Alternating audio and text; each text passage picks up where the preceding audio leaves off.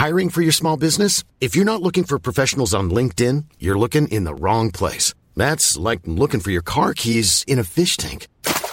LinkedIn helps you hire professionals you can't find anywhere else, even those who aren't actively searching for a new job but might be open to the perfect role. In a given month, over 70% of LinkedIn users don't even visit other leading job sites. So start looking in the right place. With LinkedIn, you can hire professionals like a professional. Post your free job on linkedin.com slash people today.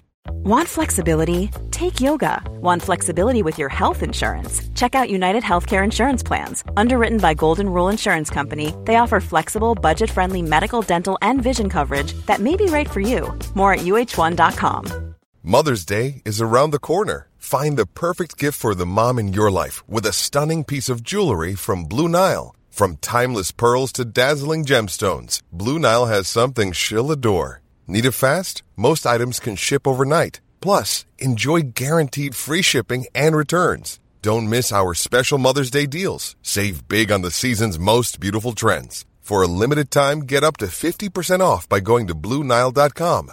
That's BlueNile.com.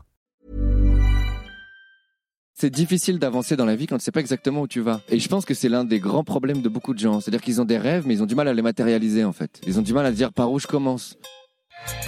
Bienvenue sur Nouvelle École, le podcast pour sortir des sentiers battus où je vais à la rencontre des passionnés qui choisissent d'écrire leur histoire. Les gens sont pressés aussi. Je vais jouer maintenant tout le temps. Je dis, mais fais ta place, fais ta place.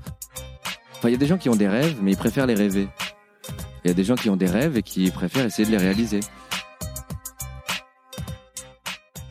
Puis souvent, quand tu joues l'imbécile, c'est pour faire ressortir l'intelligence. Ce que tu dis, c'est l'intelligence. C'est une forme d'ironie, en fait.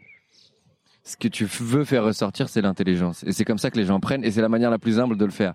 Parce que si tu arrives et que tu amènes de manière frontale des idées euh, euh, super intelligentes ou des angles super intelligents, les gens peuvent être un peu... euh, Ça permet de pas les prendre de haut, en Voilà, fait. ça exactement, Bah, ouais. en fait, c'est complètement le rôle du bouffon à la cour du roi, quoi. bah, un, mec petit qui peu, arrivait, ouais. qui faisait sous prétexte d'être idiot, faisait passer des messages finalement. Exactement, voilà. Tu peux pas lui en vouloir parce que tu dis il est idiot, mais de là tu dis mais est-ce qu'il est vraiment si idiot que ça en fait?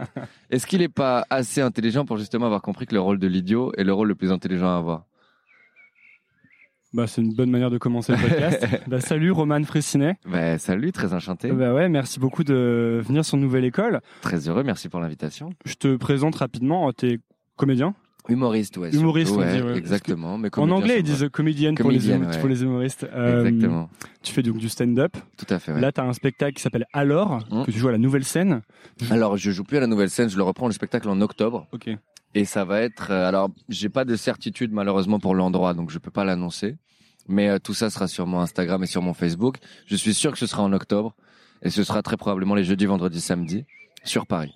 C'est ton troisième spectacle, je crois? Alors c'est un mélange de trois spectacles et d'une et des choses qui n'étaient pas dans les trois spectacles. En fait, j'ai écrit euh, une heure par an pendant trois ans dans l'objectif de faire ce spectacle. Donc j'ai écrit trois t'as spectacles. écrit une heure de matériel par an. Voilà. Euh, donc j'ai fait trois spectacles en gros, dans l'objectif d'écrire celui-ci. Et à chaque fois que je me suis dit, ok, ce spectacle-là, je pourrais le faire, ça veut dire j'en suis assez fier. Bon, bah on le met de côté, on en écrit un autre dont on serait assez fier. Puis on en écrit un autre. Puis là, j'en avais trois dont j'étais fier et je me suis dit, bon, euh, quel est le meilleur spectacle que je peux créer avec ces trois trucs? Et je pensais que c'était la meilleure manière d'arriver à un bon premier spectacle. Mais à chaque fois, c'est une heure de matériel, tu les jouais? Ouais.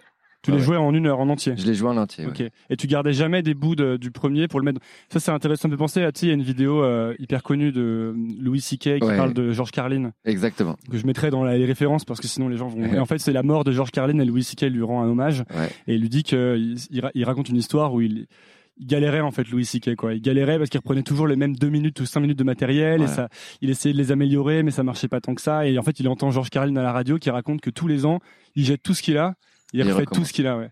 Et c'était un peu dans cette logique que Bah, tu faisais ça complètement. Moi, c'est après avoir écouté énormément de Louis C.K. puis euh, à le voir arriver chaque année avec une nouvelle heure.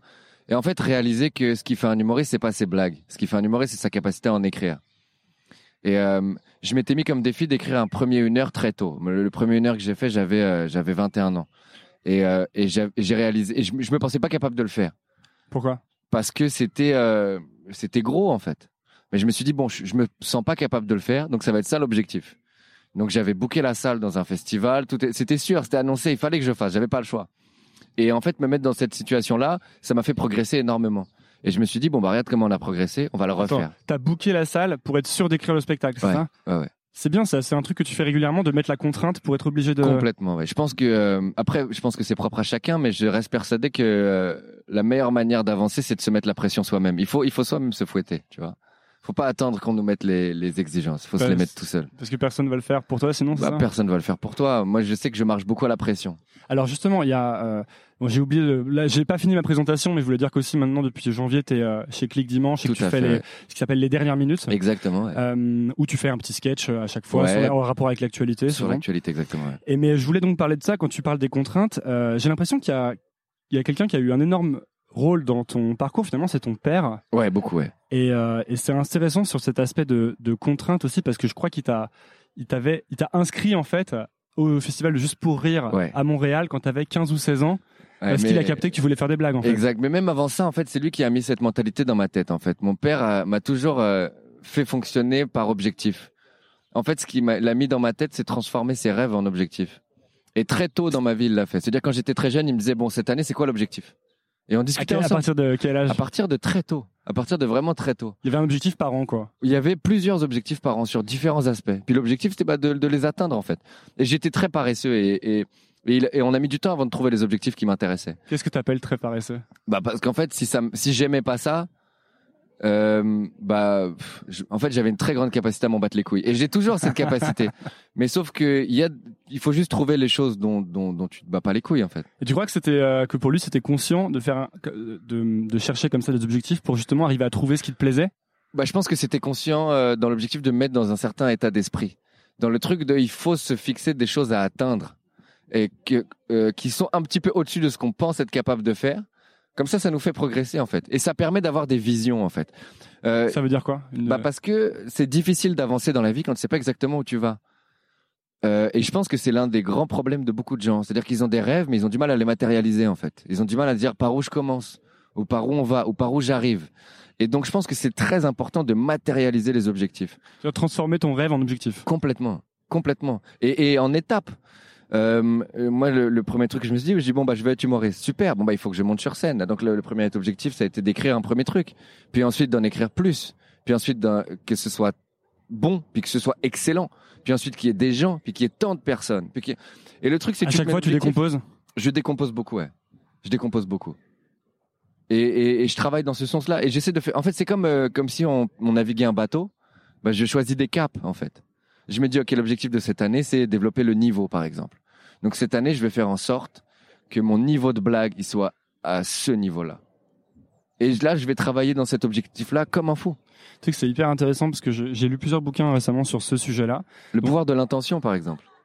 Euh, Ça a tout un rapport avec ça aussi. Parce que je pense qu'à partir du moment où on matérialise ses objectifs, eh ben, on voit dans tout ce qui nous arrive des moyens de s'en rapprocher. Parce que ça devient clair ce qu'on cherche. Il y a beaucoup de gens qui qui, qui arrivent pas, à, comme je disais, matérialiser exactement ce qu'ils veulent. Et c'est très important de s'asseoir et de dire, bon, qu'est-ce que je veux? Et de faire la réflexion. Qu'est-ce que je veux? Et de l'écrire sur un papier. mais peut-être qu'il y a des gens veux? qui ne savent pas du tout en fait ce qu'ils veulent. Aussi, moi j'ai beaucoup euh, vécu ça où j'ai beaucoup connu des gens qui avaient ce problème-là. C'est ils se disent bon, c'est sûr que c'est pas ça que je veux, tu vois ce qu'ils font actuellement, Ouais. mais ils savent pas encore ce que c'est qu'ils veulent, tu vois. Bah, alors, dans ce Et j'ai l'impression que le truc qu'a fait ton père finalement, de te donner des objectifs, est-ce que ça a pas permis de savoir plus vite ce que tu voulais en essayant plein de trucs que peut-être t'aimais pas ou dont tu te foutais? Ah, je sais pas, mais, mais peut-être, je pense que ça a influé. Après, je pense que j'ai eu de la chance parce que j'ai su quand même très tôt. Euh, très tôt, j'ai su que c'était ça. Et puis, quand il a vu que c'est là-dedans que j'étais capable de travailler sans que ça me dérange, il s'est dit, bon, bah, c'est là-dedans qu'il faut qu'on l'incite à aller. Mais il m'a incité aussi à beaucoup d'indépendance, à beaucoup de, à, à sortir de cette zone de confort, à se mettre dans des, dans des problèmes, en fait, à grandir vite. Et donc, quand justement, il, il me trouve le contact pour que j'aille à Montréal et que, et que je fasse euh, assistant de production pour le festival Juste pour Rire, c'est ça l'objectif. C'est il m'envoie là-bas pour matérialiser ce que je veux faire. Pas que je reste dans un salon à voir des humoristes et me dire j'aimerais bien faire ça. Il me dit tu veux bien faire ça? Bon bah va voir à quoi ça ressemble alors. Attends, mais c'est incroyable parce qu'il carrément il t'envoie à l'étranger ouais, tout seul. tout seul, 16 ans. Ouais. ouais, ouais. Et toi à ce moment-là, tu tu, tu te sens comment? Ah moi je suis très chaud. Mais il m'a toujours élevé dans cet objectif d'indépendance et de liberté. Moi très tôt je pouvais ça. En fait il a été extrêmement sévère quand j'étais très jeune. Et ça a fixé des bases. C'est-à-dire Euh, j'avais une peur bleue de mon père quand j'étais jeune, parce qu'il était vraiment extrêmement sévère, dans le sens où il y a des choses qui ne, ça ne passe pas, ça ne passe pas. Tu vois ce que je veux dire? Et, et donc ça a cété des choses dans ma vie très tôt. Et Mais donc ça- j'avais très tôt mon cadre de valeurs établi. C'est important, c'était quoi de gens, par exemple, ces choses qui passaient pas? Euh, alors, euh, il y avait beaucoup de choses. L'impolitesse, déjà, c'était incalculable. Ça, c'était très, très grave. Euh, la manière avec laquelle euh, tu prends ta place dans des situations sociales. Mais je le mettrais dans l'impolitesse aussi. Par exemple, un manque d'écoute, euh, euh, je sais pas, prendre trop de place, de, de la paresse, du manque de respect aussi envers des gens, manque d'humilité aussi. Manque d'humilité, c'était très grave. Très, très, très grave, ça. L'arrogance, tu veux dire? L'arrogance ou prendre des gens de haut. Ou alors laisser des gens te prendre de haut. Ah ouais, dans l'autre sens aussi? Dans l'autre sens, bah, c'est ce que tu apprends avec l'humilité. Quand tu prends des gens de haut, c'est probablement que tu laisses des gens te prendre de haut. C'est un truc que j'ai mis du temps à comprendre, mais c'est. Tu peux euh, justement m'expliquer pourquoi? Ben, en fait, c'est pareil. Comme les gens qui ont peur de se faire juger, ils devraient se demander est-ce que c'est pas des gens qui jugent? Je pense que souvent, on est, les on est nos propres bourreaux, en fait. Euh, et, et si on prend des gens de haut, si tu, tu le vois tout, tu le vois très bien, ça se voit beaucoup dans des modèles d'entreprise, par exemple, ou dans des groupes. Quand tu rentres et que tu es le nouveau, ok, les gens qui, font la- qui font la misère, c'est les gens qui se chient dessus devant l'autorité et, et les gens qui sont plus hauts que eux. Tu vois, je vais être très vulgaire, ok, mais euh, ceux qui te crachent dessus quand tu es en bas, c'est ceux qui vont te sucer la bite quand tu seras en haut, ok? Et, et, et ça, il faut, il faut, il faut pas, faut oublier ça en fait. Dans le sens où il faut se poser la question, il faut laisser personne te cracher dessus et il faut se laisser sucer par personne. Il faut laisser personne te mettre au-dessus de lui et il faut laisser personne te mettre en bas de lui. Alors comment ça se fait euh, en pratique de pas laisser... quand tu dis euh, se laisser sucer par personne, c'est par exemple euh, Bah, les ramener au fait que, que les ramener au fait que ce que t'as, tu t'as travaillé pour l'avoir et c'est du mérite et qu'au final c'est à leur portée aussi. Euh, ça c'est un bon moyen. Les, juste les remettre à la réalité des choses. tu veux dire à chaque fois abolir la distance un peu que Ouais. les gens mettent entre toi et eux par exemple et Complètement. leur dire non mais il y a pas de distance en fait c'est du travail ou c'est juste Exactement. rationaliser tous ces trucs là en fait. Bah complètement, les, les mettre face à la réalité de faire que si t'es en succès, t'es pas un surhumain, et si t'es en échec, t'es pas un sous-humain. C'est tout. Donc ça c'est des choses qui étaient ancrées très tôt chez toi. Très tôt, ouais. Comment ça se fait que ton père avait cette approche là C'était un truc qu'il appliquait dans sa vie à lui? Euh, je pense qu'il y a des valeurs que ses parents à lui lui ont donné aussi. Mon père vient du euh, euh, sud de la France. hein. Ses parents étaient artisans, et puis lui très tôt il est parti en internat. Et je pense que c'est ça qu'il a voulu nous retransmettre. Il est parti très tôt en internat et il a gagné une grande indépendance grâce à ça en fait. Se retrouver seul, il a trouvé ça douloureux, mais ça l'a fait grandir très vite. Et, et je pense qu'il a compris ça. Et après, il est arrivé à 20 ans tout seul à Paris. Mon père est parti de, bah de, pas grand chose, comme tout le monde au final. Et, arrivé à un, statut social euh, qui est très respectable aujourd'hui et à force de travail et d'humilité. Et aussi parce qu'il avait ses valeurs d'indépendance. Il a pris des risques et puis il a travaillé seul. Il est arrivé à Paris tout seul, euh, il avait 20 piges, tu vois. Et, euh, ça, je pense qu'il est très conscient du rôle que ça a dans sa réussite. Donc il a voulu très tôt nous le mettre à nous. Moi, très tôt, il m'a envoyé, comme je te disais, tout seul dans des endroits où il m'a incité à me débrouiller, en fait. À être mon- ma propre autorité. Donc en fait quand t'as 15-16 ans, t'as quel âge? 15 ans, quand 16 ans quand tu pars? Et ouais, j'ai à peu près 15-16 ans, ouais. Quand tu pars là-bas finalement t'es déjà prêt en quelque sorte, t'es déjà... Je suis encore jeune, mais, euh, mais j'ai déjà des armes euh, dont je peux me servir. Et, et là-bas je trouve quelque chose qui est vraiment intéressant, c'est que donc tu vas au, au festival juste pour rire Ouais. et en fait tu vas gratos? Parce qu'en fait, oui, je leur dis, pour qu'ils m'acceptent, je leur dis, je suis prêt à le faire bénévolement. Et tu dis ça à une, à une production, évidemment, ils vont dire, bah oui. Et ça, c'est hyper intéressant parce qu'en fait, ça te permet euh, le fait d'arriver gratuitement et, euh, et ensuite, euh, je crois que tu, tu vas vraiment essayer de te rendre utile le plus possible. Ouais. Ça te permet justement de rentrer et de, de, de rentrer en tant que, que partie, un membre enfin, partie intégrante de, de ce festival en fait. Et du coup, tu vas pouvoir participer à tout en fait, non? Bah oui, parce qu'en fait, moi, tu sais, comme j'arrive là, puis je suis pas motivé par l'argent. Je suis motivé par la passion. C'est-à-dire que moi, tout ce qu'on me donne, je suis prêt à le faire. S'il faut faire 10, je ferai 20. Tu vois ce que je veux dire? S'il faut arriver à 8 heures, je serai là à 7 heures. S'il faut partir à 10 heures, je partirai à 11 heures. T'avais que déjà moi, quand même une grosse discipline, toi, non? Mais j'étais passionné, en fait. Si tu m'avais demandé cette discipline à l'école, je te l'aurais jamais fourni. À l'école, j'avais des bonnes notes parce que j'avais de la chance. Mais, euh, mais j'ai jamais fou- foutu rien de travail. Jamais, j'ai jamais travaillé plus que ce qu'on me demandait. Tu vois ce que je veux dire? Et là, je suis arrivé à un moment donné où je réalisais que c'était pas, je le sentais pas comme un travail, en fait. Moi, c'était un kiff. Et donc, évidemment, je, je voulais tout voir, tout savoir, tout chercher. Je voulais me rendre utile, en fait. Je voulais, ouais, je voulais mettre mes efforts euh, à fond. Tu vois, j'avais l'impression que j'avais un truc à faire. Ça, c'est quelque chose que je pense euh, tout le monde doit pouvoir appliquer en fait. Si t'es intéressé par quelque chose, de, de te rendre utile dans le sens où presque tu t'oublies un peu, quoi. Mais tu te mets complètement. complètement au service du truc. Ben oui, mais parce que ça te, mais parce que tu trouves une joie là-dedans qui est extrêmement satisfaisante. Moi, je, t'as l'impression de te réaliser. En fait, moi, je trouve qu'il y a un des grands problèmes. Je sais pas si c'est que en France, mais euh, je trouve qu'on se méprend un peu sur le rôle du travail dans la vie de quelqu'un. Pour moi, le travail, c'est une manière de se sculpter soi-même. En fait, c'est une manière de se réaliser en, affrontant des des des euh, bah, des épreuves professionnellement. On devient un être humain différent. C'est ça pour moi le vrai rôle du travail. C'est il faut devenir un maître dans une discipline. Et quand tu deviens un maître dans une discipline, bah dans la vie, ça a des effets sur toi. Et je pense qu'il est là le vrai rôle du travail. Il est prendre prendre une vraie place dans la société et faire de toi un un, un humain que tu préfères en fait. Quand tu dis devenir un maître, c'est un peu genre à la, en mode samouraï, quoi. Mais il y a cette, un peu cette mentalité là, ouais. En fait, devenir quelqu'un qui peut qui peut enseigner. Moi, c'est comme ça que je le vois. Quelqu'un qui peut devenir inspirant. C'est comme ça que je vois le- la définition du maître. Et là-bas, du coup, tu faisais, quand t'es arrivé là-bas, tu faisais quoi, en fait? Tu faisais tout? Je faisais tout. Je faisais tout. euh, euh, au début, j'étais très proche de. J'étais affilié à la partie euh, production. Euh, tout ce qui est production, ça veut dire qu'on est, euh, on est sur euh, l'oseille, on est sur pff, amener des dossiers, aller chercher de, de l'eau, aller chercher des trucs, etc. Et très rapidement, bah, je voulais travailler plus que ce qu'on me donnait, donc je suis allé voir la partie artistique. Donc là, s'il fallait aller chercher des trucs pour les artistes, j'étais là. S'il fallait accompagner des artistes, peu importe où, les chercher, j'étais là. Je te coupe parce que c'est hyper intéressant ça. En fait, t'étais dans la partie que presque tout le monde aurait tendance à décrire comme un peu chiante du truc. Et Ouais, bah, essentiel. ouais, mais c'est ça. Et, en- et- mais en fait, on se rend compte dans ce que tu racontes que en en faisant plus, t'arrives à accéder aux autres parties du Bah, truc en fait. Parce que souvent, je pense que tu, on peut se dire, ou il y a des gens qui, qui se disent, en tout cas, euh, enfin, en tout cas, moi, je me le suis déjà dit, c'est ah ouais, non, mais ils m'ont mis dans la partie nulle, tu sais. C'est Ouais, comme mais si- si tu l'as si fait c'était- bien, on va te Ouais, donner les c'est parties ça. cool. Mais en fait, je pense que tu sais, c'est comme si ça t'était dû d'être dans la partie cool, alors qu'en fait, alors que ça se mérite. Bah, ça se mérite, bah oui. Mais je suis d'accord avec toi, il y a toute cette idée. Et puis c'était pas si nul. Tu vois ce que je veux dire? C'était pas forcément la partie qui m'intéressait le plus à la base, mais j'étais fasciné de voir tout ce qu'il y avait derrière, en fait. Tous ces gens que, tu sais, on arrive dans un spectacle, on voit quelqu'un sur scène, on a l'impression qu'il y a que lui. À la limite, on est au courant pour le manager et la régie. On se dit, c'est ça euh, l'industrie du spectacle. Mais pas du tout. Cette salle, il a fallu la remplir, il a fallu la louer, il a fallu faire la promotion. Euh, il faut s'occuper d'énormément de choses. Et ça, c'est des gens derrière qui travaillent très fort aussi. en fait, c'est un peu une école pour toi déjà ce truc. Ouais, ouais, ouais. Pour moi, c'est euh, ouais, une masterclass. Et, et quand t'es là-bas, tu fais que ça, que ça, que ça? Que ça, que ça. Je calcule rien d'autre. T'imagines, je suis à 16 piges tout seul à Montréal, qui est une ville de fête. Euh, et, et je calcule rien. Rien. Je fais que taffer. J'ai une tante qui vit là-bas, qui m'avait hébergé, elle m'a prêté un vélo. Je partais à 7 heures du matin en vélo, je rentrais à 2 heures du matin le soir en vélo. Je, je dormais, puis je partais. C'est tout ce que je faisais. Et C'est fou. tu te disais déjà à ce moment-là, je veux faire, je veux faire des blagues. Ouais. Ok. Mais j'avais pas encore eu le. Je vais dire les couilles, mais, mais c'est ça, j'avais pas encore eu les couilles de le marquer dans le béton, tu vois. Dans le sens où à l'école, on me disait qu'est-ce que tu veux faire dans la vie, je disais comédien. Je disais humoriste. Je disais, tu vois, je le disais.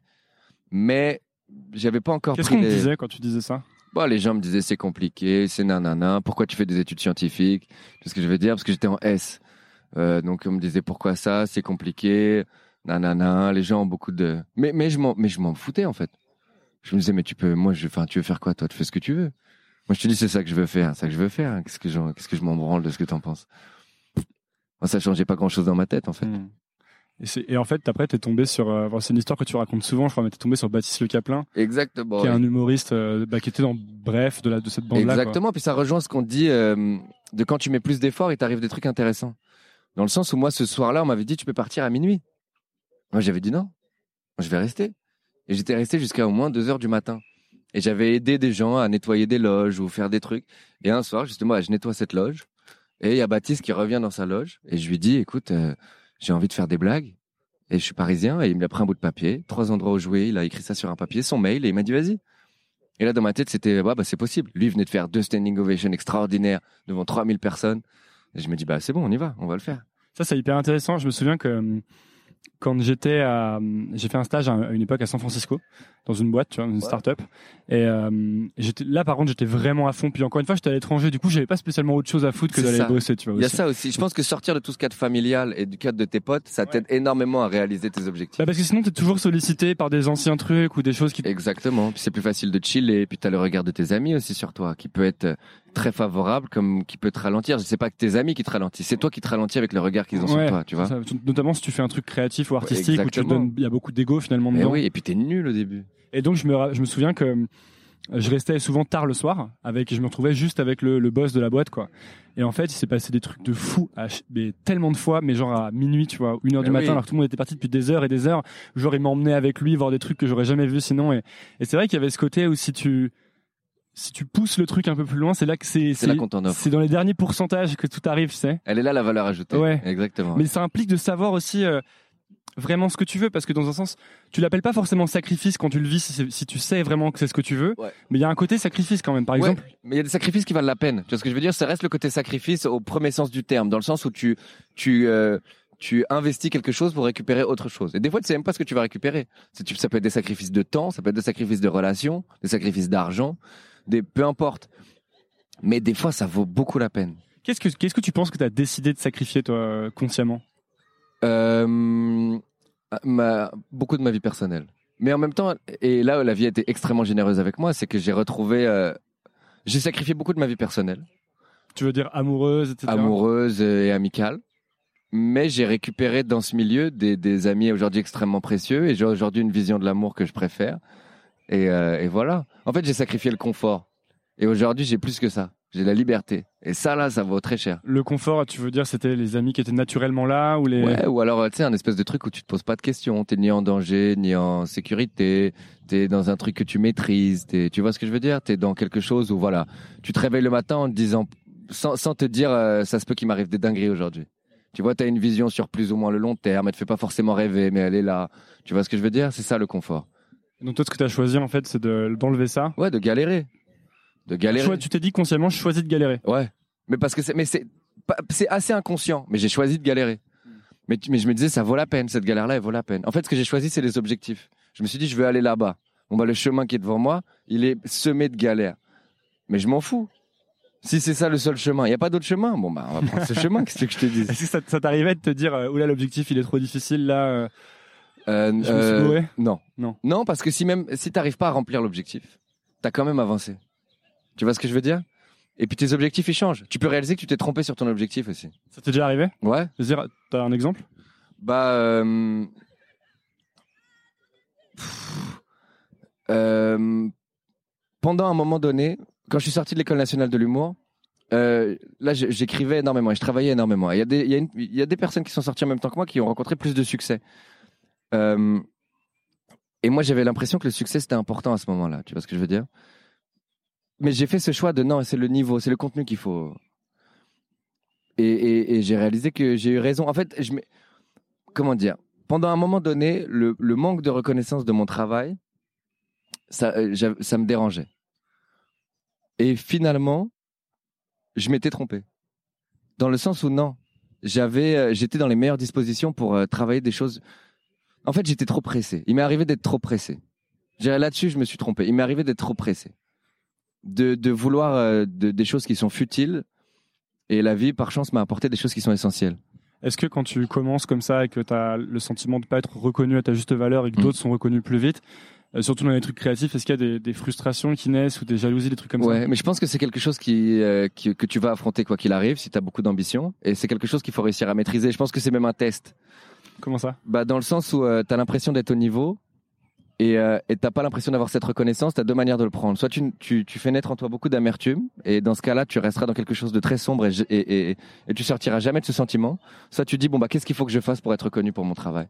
Et au final, tu réalises que tu avances et tu regardes en arrière et tu dis, bah, si j'étais pas reconnu, c'est parce que j'avais pas le niveau. Ah ouais. bah oui, mais oui, c'est tout. Et que donc les autres avaient le niveau? Ouais. Ceux qui étaient reconnus Exactement. Et donc en fait, il faut arriver à. Est-ce qu'il faut arriver à, à regarder leur travail en se sentant. euh, Moi, je pense que reconnaître le génie des autres, c'est euh, un des trucs principaux pour commencer à observer le sien. Il faut, euh, surtout dans des disciplines artistiques où il y a beaucoup d'ego, où tu vois quelqu'un qui réussit très fort, et euh, tu peux te dire il a de la chance, tu peux te dire pourquoi lui pas moi? Et je pense qu'il faut se dire la seule chance qu'il a eue, c'est de travailler assez fort pour arriver à ces fins-là. Et pourquoi lui pas moi? Parce qu'il le mérite, c'est tout.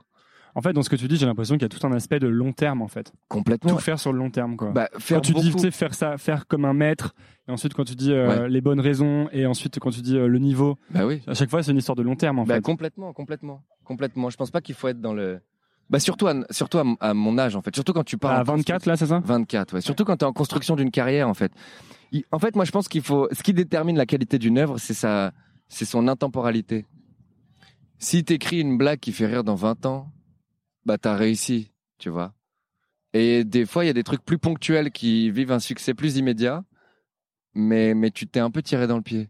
En fait, c'est c'est la théorie de l'escalier ou de la catapulte, tu vois. Ah non, je connais pas. Bah soit bah, elle n'existe pas. C'est un peu, je pense, je crois qu'on l'a inventé. Mais il y a des gens, ils, ils se catapultent dans le sens où ils montent sur une catapulte, pas, ils montent en haut, ça va très vite, très fort, ils sont très hauts, sauf qu'à un moment donné, ils arrivent au sommet, ils réalisent qu'il y a rien qui les tient. Et là, ils tombent et, et, dans leur chute, ils ont rien pour rattraper, pour les tenir. Et quand tu prends l'escalier, et en plus c'est une catapulte qui, ça ne prend pas beaucoup d'efforts.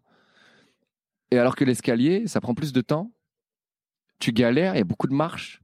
Sauf que quand tu es en haut, bah t'es sur du solide en fait. Tu vois ce que je veux dire? T'es sur des choses qui sont là. Tu peux t'arrêter là, admettons, et tu seras encore là. Et tu peux continuer de monter. Tu vois ce que je veux dire?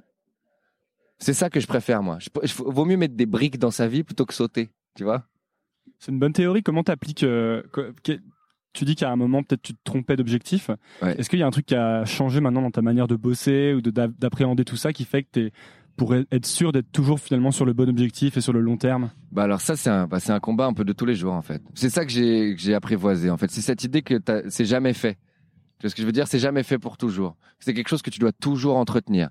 C'est toujours du travail, toujours de toujours de la remise en question. C'est-à-dire qu'il y a un truc aussi qui est frustrant, mais en même temps c'est ça qui est beau. C'est que tu sais quand t'écris, admettons t'écris ton premier sketch qui cartonne, il cartonne. Et là tu te dis bon bah il faut que j'en écrive un autre qui cartonne.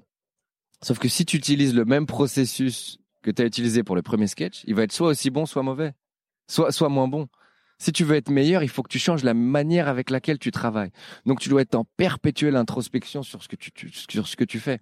C'est comme si tu repartais toujours à zéro, mais avec des meilleures armes. Tu repars à chaque fois à zéro, mais avec l'expérience de ce que tu as vécu avant. Il doit y avoir des moments un peu de, de doute ou flippant, non, du coup? Ouais, mais c'est amusant. Ouais. Moi, je sais que je pense pas que je ferais ce métier si, euh, si ça faisait pas aussi peur. Hmm. C'est quelque chose qui me fait kiffer. Parfois, il y a la tentation de refaire ce que tu as fait qui a marché? Euh, ouais. Ouais, mais après, je m'amuse pas. Ou je m'amuse moins. Et comme je m'amuse moins, j'amuse moins les autres. C'est ça ton indicateur pour euh, savoir si tu vas dans la bonne direction? Le Ouais. plaisir que tu prends? Et ouais, et celui que tu donnes. Parce que c'est Oui, parce que t'as les deux, toi, du coup. exactement, c'est très difficile à dissocier, tu vois. Je peux, tu sais, il y a des blagues que moi je trouvais extraordinaires et personne n'a jamais ri. Du coup, c'est pas des bonnes blagues. Du coup, bah c'est pas des bonnes blagues. Celles qui sont bonnes, c'est celles que moi je kiffe et que les gens y kiffent, tu vois. Par contre, tu- si je la kiffe pas mais les gens la kiffent, je pense pas que je vais la faire. Tu peux pas le faire que pour toi et tu peux pas le faire que pour le public. Voilà. Faut que tu arrives à trouver un Et terrain je pense que oui. Ok. Et c'est eh, parce que je t'entendais parler de dans une interview, je crois, de la manière dont tu euh, en fait, tu, juste là, on parle de ce qui fait qu'une blague est drôle, en fait. Donc, ça peut être intéressant de parler de ça parce que tu disais justement qu'au départ, dans une vanne, tu pensais peut-être qu'il y avait que les mots. Et Ouais. ensuite, tu apprends à bosser tout le reste, en fait. Bah oui. Ça c'est ouais, ça putain, moi j'ai un prof à l'école nationale de Ah l'humour. bah attends, mais parlons de ça parce que je suis désolé, euh, on va revenir en arrière un tout petit Ouais. peu parce que tu as fait l'école nationale de Ouais. l'humour au Québec, à. Montréal. Et ça, c'est hyper intéressant Bah parce que c'est. euh, C'est une école unique en son genre. Bah ouais. Bah oui. Et en plus, c'est un genre de laboratoire de, euh, de Exactement. ouais. professionnalisme un peu, non Bah ouais, bah en fait, il y a, il y a un processus d'audition qui est très, très, euh, qui est dur quand même. Tu vois, sur 300 personnes, ils en prennent 12. Tu ouais. fais, tu fais une première audition, c'est très sélectif. Tu fais, tu fais une première audition, là, si t'es, si t'es pris, ils en prennent 20. L'audition, tu fais juste un, un sketch de 5 minutes devant trois personnes. Et finalement, tu as un stage où, euh, où tu, tu fais plein d'exercices, de- d'impro, de, trucs et tout. Ils vont, ils vont voir un peu tes aptitudes. Et finalement, là, si t'es pris, t'es pris dans la moitié, en fait. Ils en prennent entre 10 et 14, tu vois. Et euh, c'était formidable, en fait, parce qu'ils t'apprennent. euh, Toi, qu'est-ce qui fait que toi, t'as été pris, tu penses? euh, moi, j'ai commencé déjà à jouer beaucoup à côté. Ça, Je suis arrivé à 18 ans à Montréal, à l'université. J'y allais très rarement. Je faisais que écrire dans les cafés, jouer dans les bars. Puis j'avais commencé à jouer beaucoup dans les soirées d'humour. Ah, depuis ta rencontre avec euh, Baptiste Le Caplin, finalement, t'avais Exactement. commencé à jouer. En fait, j'ai commencé à jouer à Paris. Quand je suis revenu de, de, de Montréal pour la première fois, j'ai fait ça jusqu'à mes 18 ans. J'ai passé mon bac à Paris. Et là, je me suis dit, bon, je vais être humoriste, c'est sûr. L'état d'esprit de Montréal, il me fait kiffer. Je vais être loin de ma famille, loin de mes amis. J'aurai une seule chose à faire, c'est devenir bon. C'est la meilleure chose qui peut m'arriver. Ah, donc tu t'es remis dans un cadre, en fait, Ouais. consciemment, un cadre où t'étais obligé d'être là Ouais. pour être un pro, quoi. Et mon père m'a accompagné là-dedans, évidemment. Mais c'était ça l'objectif. Je me suis dit, bon, bah, c'est ça qu'il faut. Donc, encore une fois, il y a un côté sacrifice de j'enlève le confort, ça m'intéresse pas, Voilà. et je veux le- la performance dans, le, dans mon truc, quoi. En fait, le confort, il faut. Je veux le récupérer. Tu vois ce que je veux dire? Je veux pas le garder. Le confort, je veux qu'il me soit rendu quand plus tard. Je pense pas que quand t'as 20, 30, même 40 piges, le confort, ce soit ce soit ce que tu cherches, tu vois. Moi, je veux du confort que si un jour j'en ai 70, 80. Là, mais moi du confort. Je suis un yeux. Moi du confort. tu vois ce que je veux dire? Mais à 20 piges, mon confort, il est déjà là. Je suis en santé, je suis jeune, j'ai tout devant moi. Tu vois, faut pas se tromper de confort. Et donc, euh, ouais, ce sacrifice entre guillemets. Mais quand je vois aujourd'hui les résultats que ça a eu, je me dis c'est pas vraiment un sacrifice parce que ça a eu. euh, Ouais, c'est pas le bon mot en fait, c'est un choix quoi. Ouais, c'est plus de l'investissement, je dirais. Plus ça. Et, euh, et donc c'est ça. euh, j'avais, je commençais à jouer beaucoup dans les bars euh, à Montréal. J'avais développé, euh, j'avais déjà appris par moi-même en fait. Et donc quand je suis rentré à l'école, j'avais un peu de niveau. Et je pense que ça m'a aidé à rentrer. Et là-bas en fait, qu'est-ce qui qu'est-ce qui se passe? Parce que j'imagine qu'on on- est-ce qu'on peut t'apprendre à être drôle ou est-ce que c'était plus t'apprendre à être un pro en fait? Bah, c'est plus on t'apprend à être un pro. Et Ça veut dire quoi du coup? Bah, on t'apprend à travailler très fort. On t'apprend à prendre des risques. Qu'est-ce que ça veut dire euh, travailler très fort? Bah, écrire euh, beaucoup et se questionner sur comment t'écris, tu vois, sur ta manière de créer. En fait, faire de, de ton être, euh, comment dire, être maître de ton processus de création. Parce qu'il y a beaucoup de gens qui attendent l'inspiration, tu vois. Ils disent bon, l'inspiration elle va tomber un jour, tu vois. Mais non, l'inspiration c'est quelque chose que tu forces, c'est quelque chose que tu apprends à maîtriser, Ouais, tu vois. je le dis souvent, mais je crois que c'est Woody Allen qui dit euh, si si j'attends l'inspiration, elle tombe tous les matins à 9h30. Voilà, exactement. Et il se fout bien de la gueule de beaucoup de gens qui attendent. Et Verlaine, il disait un truc beau aussi. Il disait euh, l'inspiration, c'est un truc d'adolescent. C'est un truc qui t'arrive quand t'as 16 ans. Mais quand t'es un artiste, l'inspiration, c'est ton travail. Donc, apprendre à la maîtriser. Donc, tu sais, prendre des risques, écrire beaucoup, se questionner, euh, s'instruire, essayer des choses. Ça, veut dire quoi écrire beaucoup? C'est tous les jours? Alors, moi, pendant une période, j'écrivais entre 5 et 8 heures par jour. Waouh Ouais. Mais J'allais dans un café. T'écrivais des blagues? J'écrivais des blagues. entre 5 à 8 heures par Entre jour. 5 et Donc 8 tu heures faisais par que jour. ça? Que ça. J'arrivais dans un café et euh, et voilà, j'avais des carnets et j'écrivais. Et il y avait beaucoup de merde, mais je cherchais, je creusais. Et tu les testais sur les gens qui étaient là ou pas? Non, non, non, non, non. Mais j'avais déjà rencontré des amis qui aujourd'hui m'accompagnent professionnellement et puis on discutait beaucoup, tu vois. Mais le, le seul test, c'est le public. Donc ça veut dire que tu vas sur scène, tu sais pas si c'est bon, puis tu le joues. Puis à force de le faire, tu sens mieux si ça va marcher ou pas. Tu sais mieux où chercher. Moi, l'analogie que je fais souvent, c'est, admettons, tu as un champ, ok, et dans ce champ, c'est justement une analogie qu'on m'a fait à l'école. Dans ce champ, il y a de, il y a de l'or quelque part, ok. Et bah, quand tu commences, tu vas labourer tout le champ jusqu'à trouver l'or, ok. Et plus tu l'as fait, plus tu sais, plus tu apprends, plus tu te questionnes, plus tu sais où il est l'or. Plus tu cherches dans une zone plus restreinte, tu vois. T'as moins à creuser pour trouver l'or. Tu t'éparpilles moins qu'au début. Exactement. C'est avant, tu laboures tout le champ et tu le trouves au hasard en fait l'or. Tu le trouves avec de la chance. Mais t'es obligé de labourer comme un dingue pour Ouais. tomber au moins une fois sur l'or. Exactement. Pour ensuite te et dire là, tu dis bon, voilà, bah, il était là. Bon, comment j'aurais pu savoir qu'il était là sans labourer tout le champ? Et toi, tu faisais beaucoup de bides au début? Euh, J'ai eu de la chance. J'ai eu de la chance euh, où mes premières scènes elles marchaient bien, mais j'ai fait des bides. Ah, j'ai fait des gros bides. Moi, mon premier, euh, parce que tu sais, on devait jouer une fois par semaine devant le reste de la classe. Et euh, et la troisième semaine, je joue mon passage et le professeur il m'a dit tu m'as fait perdre mon temps. T'imagines comment c'était dur? Cash. Cash. Et euh, après le la semaine d'après, je suis arrivé préparé comme jamais et j'ai débloqué des trucs dans ma tête. Mais c'est bien du coup ça. C'est un vrai retour euh, Honnête. dur mais honnête. quoi. Honnête, dur. Mais la dureté, c'est ce qu'il faut dans ces trucs-là. Faut pas être. En fait, je trouve ça mal poli d'être euh, sympa avec les gens qui sont dans l'échec. Admettons que tu te trompes. Si tu veux le faire progresser, il faut, que tu lui- il faut que tu lui dises que tu t'es trompé. Et après, il y a des manières. Je pense que parfois Oui. tu peux le faire de manière un peu cruelle, tu sais. Mais Là, c'est pas le cruel, ça c'est juste. Ouais, voilà. Il faut tuer l'ego. C'est pas parce que ce que tu as fait c'est mauvais que tu es un être humain mauvais. C'est pas parce que ce que tu as fait c'est nul que toi t'es nul. C'est juste que ton produit c'est nul. Il faut faire ça dans les deux sens. C'est pas parce que ce que tu as fait c'est extraordinaire que toi t'es un être humain extraordinaire. Il faut détacher Alors ça, c'est intéressant. Comment tu tues l'ego? Comme ça, en réalisant que moi si je suis applaudi c'est pour mon travail, c'est pas pour moi en tant qu'être humain. Ça, maintenant, tu arrives à faire la distinction. Ouais. Tu te dis plus, ah là, je suis trop. Tu, Ouais. tu te dis plus, je suis trop fort quand tu te fais applaudir. Ah non, non, non. Bah, tu, bah, je, suis, tu- je me dis, je peux me dire, je suis un artiste qui. Ce que j'ai fait, c'est fort. Ça veut pas dire que je suis fort. Mais ce que j'ai fait, c'est fort. Parce qu'en fait, les gens me disent que ce que j'ai fait, c'est fort. Mais moi, en tant qu'être humain, bah, je suis, enfin, je suis pas particulièrement fort. Tu vois ce que je veux dire? Il y a plein de domaines où je suis extrêmement nul. Euh, et en tant qu'être humain, j'ai évidemment mes faiblesses, mes défauts, et, et enfin voilà. Il faut pas faire la, faut pas faire l'amalgame entre l'artiste et l'être humain. C'est pas parce que tu fais une bonne œuvre que toi, t'es un être humain réussi. Qu'est-ce qui vous apprenait d'autre euh, Qu'est-ce que tu as appris d'autre dans ce.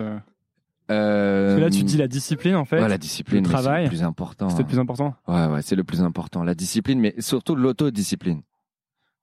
Et alors là, tu peux trouver la méthode que tu veux. Si t'es pas capable de te discipliner toi-même, trouve quelqu'un qui va te discipliner. Mais l'autodiscipline, c'est le truc le plus important que tu peux trouver. Mais toi, tu avais un peu les deux, finalement, du coup, parce que tu avais la tienne, plus les retours qu'on te faisait. Ouais, puis j'avais un groupe autour de moi qui, est- qui étaient des amis à la base et qui sont devenus très rapidement mon manager et puis tous les gens qui m'entourent.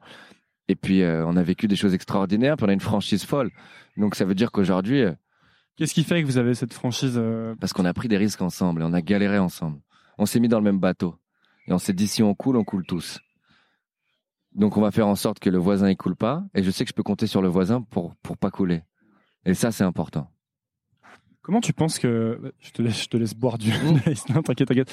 Euh, comment tu penses parce que ça m'intéresse vraiment beaucoup ce que tu dis. Il y a vraiment un côté laboratoire, tu sais. Ouais. Genre euh, on te- t'es allé dans un laboratoire ou dans une sorte de d'entraînement intensif pour devenir un pro quoi. Ouais. Et comment tu penses que quelqu'un qui par exemple pourrait pas aller à, à, à cette école, qui aurait pas les moyens ou qui pourrait pas aller au Canada ou bref, comment tu penses qu'on peut recréer ces conditions quand on est genre euh, mettons je suis à Paris, je suis euh, Bah, je suis tout seul et je me dis j'ai envie de faire euh, comme Romain. Bah, il y en a beaucoup. Tu sais, il n'y a pas cette école-là à Paris. Et pourtant, il y a des humoristes extraordinaires. Donc, il y a moyen, tu vois. Mais c'est juste cette, moi, je pense que c'est cette question d'autodiscipline. Et c'est cette question de à quel point tu es exigeant avec toi-même. Il y a des gens qui sont déterminés, mais, enfin, il y a des gens qui ont des rêves, mais ils préfèrent les rêver. Il y a des gens qui ont des rêves et qui préfèrent essayer de les réaliser. Des gens, ils veulent faire de l'humour, et bah, tous les soirs, ils sont, ils commencent, tous les soirs, ils vont voir des spectacles. Tous les soirs. Ils vont voir. Et mais si, admettons qu'ils n'ont pas les moyens, ils vont dans des soirées où c'est gratuit. Il y a plein de shows d'humour, de, de laboratoire, comme le Panama Café par exemple, où tu vas, ça te coûte rien par un chapeau à la fin. Et tu vas voir beaucoup et là t'apprends. Et un jour tu te lances, tu dis t'y vas. Et là tu le fais. Et puis tu le refais. Et puis tu le refais. Et tu le refais jusqu'à ce que ce soit bon. C'est tout en fait.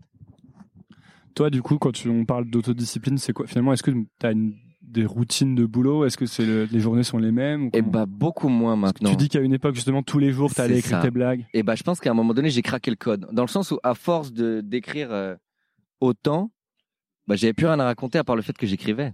tu vois? C'est ta vie, euh, quand ça fait euh, un an que tu écris 5 à 8 heures par jour, qu'est-ce que tu as à raconter à part le fait que tu écris Donc, il fallait vivre des choses. Donc, il fallait vivre des choses. Et ce moment-là, c'était aussi le moment où euh, j'avais réalisé que j'avais compris mon vocabulaire. En fait, j'avais plus besoin d'écrire pour avoir le schéma de la blague. J'avais l'idée et j'avais écrit tellement d'heures que je savais déjà comment j'allais le tourner une fois que je serais sur scène, tu vois. Puis en plus d'avoir écrit beaucoup, j'avais joué beaucoup. Et pareil, il y a eu cette chose de se mettre en, de se mettre en danger. Moi, j'animais chaque semaine une soirée d'humour où je devais écrire 10 à 15 minutes de nouvelles blagues. Et j'ouvrais le spectacle. Et j'étais là chaque semaine, il y a beaucoup de public qui revenait. Donc j'avais beaucoup de pression sur les épaules. Et, euh, et je devais écrire des nouvelles blagues. Et, un mo- et des fois, j'avais pas le temps. Donc il m'est arrivé d'arriver et j'avais rien. Ou alors soit t'as rien trouvé, soit t'as pas eu le temps. Et donc j'arrive, je dois faire 10 à 15 minutes de blagues et j'ai rien. Et je peux pas faire du vieux. Et là, le niveau de panique, il est intense. Mais tu débloques des choses. Tu craques des choses. T'arrives à trouver des choses quand même. Tu t'as pas le choix. Ils sont là, les gens. Ils ont payé. Ils sont là. Qu'est-ce que tu veux faire? T'as pas le choix. Et donc, euh, tu, tu te mets en danger, tu débloques des trucs, tu sors l'animal en toi. Et donc maintenant, aujourd'hui, je j'ai plus besoin d'écrire autant. En fait, j'écris. Aujourd'hui, j'écris très peu. Ce que je fais, c'est que je vis des choses. Et, euh, et des fois, j'écris des petits bouts sur mon téléphone. J'écris pour clic quand même, mais je m'assois pas pour écrire. Quand j'écris, j'ai déjà quasiment toutes les idées dans ma tête. Je, laisse les idées mariner dans ma tête, tu vois. Mais ça, c'est un, c'est un, un- un phénomène qui est dû au fait que tu as passé toutes ces heures à préparer avant. En fait, tu Ouais. as créé des systèmes dans ta tête qui font que maintenant ça va piocher rapidement, c'est ça? Exactement. Je pense que toutes ces années à écrire énormément rend aujourd'hui l'écriture plus nécessaire. Dans le sens Mm. où je suis capable d'écrire euh, dans ma tête. Et puis surtout, il y a ce truc de la finalité de ce que je fais dans la vie, c'est que je vais devoir parler aux gens. Donc j'ai une idée et je vais devoir la dire aux gens. Quand tu passes par l'écriture, tu as ton idée, ton idée tu la transformes en mots, donc forcément tu la dégrades. Quand tu l'écris, forcément tu la dégrades. Et de là, je vais devoir apprendre le texte et le dire aux gens et le- donc le dégrader une deuxième Il y a fois. plein de niveaux de dégradation. C'est ça, ça veut dire que entre le moment où j'ai l'idée, qui l'idée est belle, j'en suis sûr, parce que j'ai, je la trouve assez belle pour pouvoir la dire devant des gens. Mais je vais la dégrader deux fois avant de la dire. C'est sûr que je vais perdre dans l'équation. Donc maintenant, ce que je fais, c'est que j'écris et j'essaie de me, de me fier beaucoup plus à l'idée qu'aux mots, tu vois. Surtout que les mots, je sais que je vais les trouver, j'ai développé mon vocabulaire, je sais par où je vais passer. Tu vois, je sais par où je...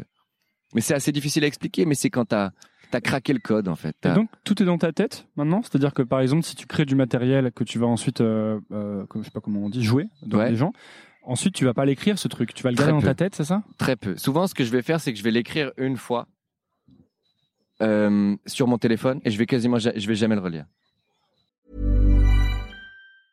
Hiring for your small business? If you're not looking for professionals on LinkedIn, you're looking in the wrong place. That's like looking for your car keys in a fish tank. LinkedIn helps you hire professionals you can't find anywhere else, even those who aren't actively searching for a new job but might be open to the perfect role. In a given month, over 70% of LinkedIn users don't even visit other leading job sites. So start looking in the right place. With LinkedIn, you can hire professionals like a professional. Post your free job on linkedin.com slash people today. Imagine the softest sheets you've ever felt. Now imagine them getting even softer over time. That's what you'll feel with Bowl and Branch's organic cotton sheets. In a recent customer survey, 96% replied that Bowl and Branch sheets get softer with every wash. Start getting your best night's sleep in these sheets that get softer and softer for years to come. Try their sheets with a 30-night guarantee. Plus, get 15% off your first order at bowlandbranch.com. Code BUTTERY. Exclusions apply. See site for details. Euh, ça, c'est pour la scène beaucoup. C'est-à-dire, je vais arriver sur scène et je vais le jouer une première fois. Là, je vais voir ce qui a marché, ce qui n'a pas marché. Si des choses n'ont pas marché, mais que j'y crois, je vais les réfléchir. Mais je vais pas les réécrire. Je vais les réfléchir pour le faire différemment. Je vais revenir sur scène. Et là, vais- ce que je fais, c'est que j'écris sur scène. À chaque fois, c'est un mélange d'impro, mais je sais ce que je vais dire. Mais j'improvise mon idée. En gros, c'est ça. C'est-à-dire, j'ai mon idée, je sais par quel schéma je veux passer, mais je l'improvise sur scène. Et à force de l'improviser, je sais, je sais exactement où il faut que j'aille. Mais comment tu fais pour te souvenir que c'est cette version qui a marché, pas celle-là? Ça, c'est parce que quand il y a un rire, tu t'en souviens. Et quand il n'y en a pas, tu t'en souviens. Dans le sens où quand il y a un rire, tu kiffes. Tu te dis ça, je vais pas l'oublier. Et quand il n'y a pas de rire, tu te dis, oh, j'ai pas kiffé. Je vais pas l'oublier. Enfin, je vais, je vais pas oublier que c'est nul, en fait. Ça, les, les beats, c'est un truc qui arrive encore régulièrement. Ouais, mais on arrive à les camoufler aujourd'hui. Ça veut dire que je pense que à force de travailler, plus t'es un humoriste en maîtrise, plus t'augmentes ton pire spectacle. C'est Louis C.K. qui dit ça aussi. Ton pire spectacle, le pire, c'est les gens qui sont dans la salle, tu veux Non, dire, ou- ta, Ah, pire, ta pire. pire performance. Ça veut dire qu'aujourd'hui, euh, c'est à ça que tu reconnais un très bon humoriste. Son pire spectacle, les gens ils vont sortir de là contents. Lui, il va se dire putain, j'ai été nul, mais les gens vont dire putain, on a kiffé. Tu vois ce que je veux dire? C'est-à-dire qu'ils voient même plus ces subtilités tellement le mec est fort. C'est-à-dire qu'il y a une maîtrise de la chose qui fait qu'il va avoir des rires quoi qu'il arrive. Il connaît les mécanismes. Mais il va, mais quand ces humoristes-là, quand ils sont dans un très bon jour, bah ils ont des rires extraordinaires. Donc c'est vraiment ça. Il y a toute l'idée de augmenter ton pire spectacle, que ton pire spectacle il soit bon. Toi, quand tu quand as des mécanismes, du coup, quand tu, genre, mettons, tu fais un bid pour euh, camoufler le truc ou... Ouais, ouais. Bah déjà, je fais un truc, c'est que je- j'essaie de faire en sorte que jamais le public sente à quel moment il devait rire ou pas. Ah, c'est intéressant parce que. Tu vois? Non, Je veux que son rire, il me coupe. Son rire, je veux qu'il me coupe la parole. Parce que si tu mets... Les gens, ils comprennent les mécaniques, ils comprennent le rythme. Donc, si tu fais une blague et que c'est clair que les gens voient exactement où est-ce que tu attends qu'ils rient, déjà, ça les angoisse. Parce qu'ils se disent, imagine, on rit pas. Donc là, il va y avoir un malaise. Et deuxièmement, si ça rit pas, tout le monde l'a vu, tout le monde l'a entendu, et là, ça angoisse tout le monde. Mm. Si les gens ne savent pas à quel moment ils étaient censés rire, bah alors là, Ouais, tu veux dire que c'est un peu comme les grosses comme les grosses ficelles dans les blockbusters où tu sais que là t'es censé être Voilà. triste, que là le héros est censé mourir, en fait non, etc. Exactement. Moi, j'essaie de faire en sorte que leur rire, il me coupe la parole. Ils savent pas où est-ce que j'attends un rire ou pas. Comment tu fais pour être euh, pour savoir si tu progresses ou pas du coup? Parce qu'à une époque peut-être que c'est plus clair. Quand tu passes 5-8 heures par jour, tu, tu testes tout le temps. Euh, au bout d'un moment, j'imagine que tu dois arriver peut-être à des sortes de plateaux où tu sais pas si tu progresses ou si t'es meilleur qu'avant. ou- Bah, tu, euh, bah, t'essaies des nouvelles choses en fait. T'essaies des. C'est très difficile de savoir le. De jauger le niveau d'un humoriste, c'est très difficile. Il y a des soirs où ça cartonne, des soirs où ça cartonne pas. Euh, avec un texte que tu as fait mille fois, ça explose. Avec un texte que tu as fait dix fois, ça explose pas. En même temps, tu l'as fait que dix fois. Euh, moi, je pense qu'aujourd'hui, tu. Je sais pas, tu le juges à. Tu le juges un peu à ta maîtrise de la scène, à cette histoire du pire show. Euh, moi, j'ai l'impression que je progresse parce qu'aujourd'hui, aujourd'hui, j'arrive sur scène avec euh, le plaisir prend plus de place que la peur, en fait. Tu vois? Donc là, j'ai l'impression que je progresse. Je suis plus en confiance, je suis plus en maîtrise. J'ai l'impression que je peux faire passer dans la tête des gens des choses plus précises, que je peux jouer, que je peux m'amuser. En fait, là où j'ai senti que j'ai progressé, c'est que je peux me permettre de pas être marrant et que les gens ils kiffent. Ça, c'est un truc bien. C'est par exemple, j'arrive, j'essaye des blagues, les gens ils rient pas, mais ils kiffent. Je peux me permettre d'être très naturel. Je peux me permettre de rentrer dans des discussions ou de dire juste ce que je pense. Et les gens ils kiffent en fait. J'ai gagné cette liberté-là en fait. J'ai gagné ce. J'ai l'impression d'avoir gagné un peu plus un combat sur le regard qu'ils ont sur moi, sur une capacité de les mettre à l'aise. Sur... Mais c'est très difficile de voir à quel point tu progresses. Et est-ce que euh, le fait de se sentir à l'aise, de plus en plus à l'aise, du coup, il n'y a pas le risque toi, Parfois, est-ce que tu te dis pas, il y a le risque d'un confort, Bah justement, oui. re-inconfort Ah bah oui, complètement. C'est ah un bah peu toujours ça qui guette derrière, c'est toujours se retrouver dans un confort et oublier de s'en Bah sortir, non? Mais c'est là où il faut euh, diviser les trucs. C'est t'as le match et t'as l'entraînement. Tu vois, je me permets de faire ces trucs-là dans l'entraînement. Où on essaye des trucs. Où... Mais dans le match, le... les exigences, elles sont claires. Il faut qu'on tue la salle. Ça, c'est... Le match, c'est genre le spectacle dans la Ouais. grande salle. Le match, c'est euh, il il y a plusieurs. Moi, les matchs, je considère que c'est mon spectacle solo. Quand les gens ils payent pour me voir moi, ça c'est le gros match. Ça c'est la Ligue des Champions. Dans le sens où là, ils ont payé, ils ont fait l'effort de se déplacer pour voir exclusivement moi ce soir. Je dois les exploser. Donc là, je vais leur donner le meilleur du meilleur du meilleur du meilleur. On n'est pas là pour faire des trucs à peu près, non. Là, on est là pour les tuer. Euh, pareil quand tu es invité dans un très gros gala. Admettons, tu es invité dans un très gros gala, tu fais six minutes, tu es avec d'autres humoristes, tu as une grosse visibilité, des gens prennent un risque sur toi. Là, pareil, il faut tout tuer. Après, quand je suis dans des plateaux sur Paris, euh, tu sais, où admettons, des fois, il y a 40, 50 personnes. Moi, je t'ai vu à une soirée première fois, je crois, de Yacine. Ouais, exactement. Là, c'est pareil. Ça, c'est de l'entraînement. Tu vois. Mais tu peux faire en sorte que l'entraînement il soit extraordinaire. hein. C'est pas ça la question. Mais je vais, mes objectifs sont différents. Et, et c'est quoi pour. est-ce- par exemple, de quelle manière est-ce que tu as pris des risques, disons récemment, sur un entraînement ou. C'est pour voir un peu comment est-ce que tu fais pour. euh, Ouais, bah là, euh, là en ce moment, je joue, euh, je joue des, des, je joue un passage que je, je, je connais pas trop. Et à chaque fois, je, il sort différemment. Et donc, je le fais. et puis surtout, ce que je fais aussi en ce moment, c'est que je monte sur scène en sachant pas exactement ce que je vais raconter. Et donc, je choisis dans mes idées sur scène, sur place. Ça, ça permet de sortir de cette zone de confort. Tu trouves des blagues sur scène aussi. J'essaye des choses. T'en as qui te viennent sur scène. Ouais, beaucoup, beaucoup. Et puis il y a un truc que j'ai fait il y a pas longtemps, j'étais à une soirée d'humour, j'allais jouer. Puis là, j'avais rien de nouveau à essayer. Et je jouais dans 20 minutes. Je me disais putain, j'ai rien de nouveau. C'est-à-dire là, je vais jouer très confortable, mais j'aime pas ça. Puis là, j'ai pris mon téléphone, je dis OK, on écrit une blague là et on la joue. Et donc j'ai écrit une blague là. Je me dis de quoi on peut parler? Donc j'ai regardé de quoi à peu près j'allais parler, je me dis on, on rajoute des blagues là-dedans. Et donc j'ai écrit des blagues 20 minutes avant et euh, et je les ai jouées. Et ça a marché. Ça a marché. Ouais, ça a marché. Donc c'était super. C'était super. Il y a de. Est-ce que maintenant que tu commences à être un peu, de, enfin, de plus en plus installé, disons, tu, ça va, on crame, on- tu crames pas trop là? Non, je suis bien, je suis bien. Euh, Est-ce que depuis que tu es, disons, de plus en plus installé, euh, tu fais justement ce que tu disais tout à l'heure où tu disais le but c'est d'arriver à apprendre aux gens? Est-ce que maintenant il y a des gens à qui tu essayes d'apprendre des trucs? Bah apprendre c'est apprendre c'est difficile, tu vois, mais essayer d'être inspirant pour des gens, c'est Moi, je sais qu'il y a beaucoup d'humoristes que je trouve extrêmement inspirants et que j'ai trouvé inspirants dans mon parcours et qui m'ont appris des choses à leur insu. Tu vois, que juste en les regardant. Ah, bah, moi, il y a un mec qui s'appelle Adib Al-Khalidé, qui est un humoriste qui a eu un rôle énorme dans, dans ma vie, un humoriste québécois que j'espère un jour euh, euh, aider à ramener en France. Ou s'il a pas besoin de moi pour venir en France, tant mieux. Moi, je veux juste qu'il arrive en France et qu'il fasse rire les Français parce qu'il a quelque chose d'extraordinaire, ce gars-là. Il a extraordinaire. Et ce gars-là, je l'ai beaucoup regardé jouer. Et il m'a appris plein de trucs. Il m'a appris plein de trucs. Et j'ai- j'aimerais évidemment avoir ce Qu'est-ce rôle-là. que t'as appris par exemple? Euh, une manière d'aborder des sujets.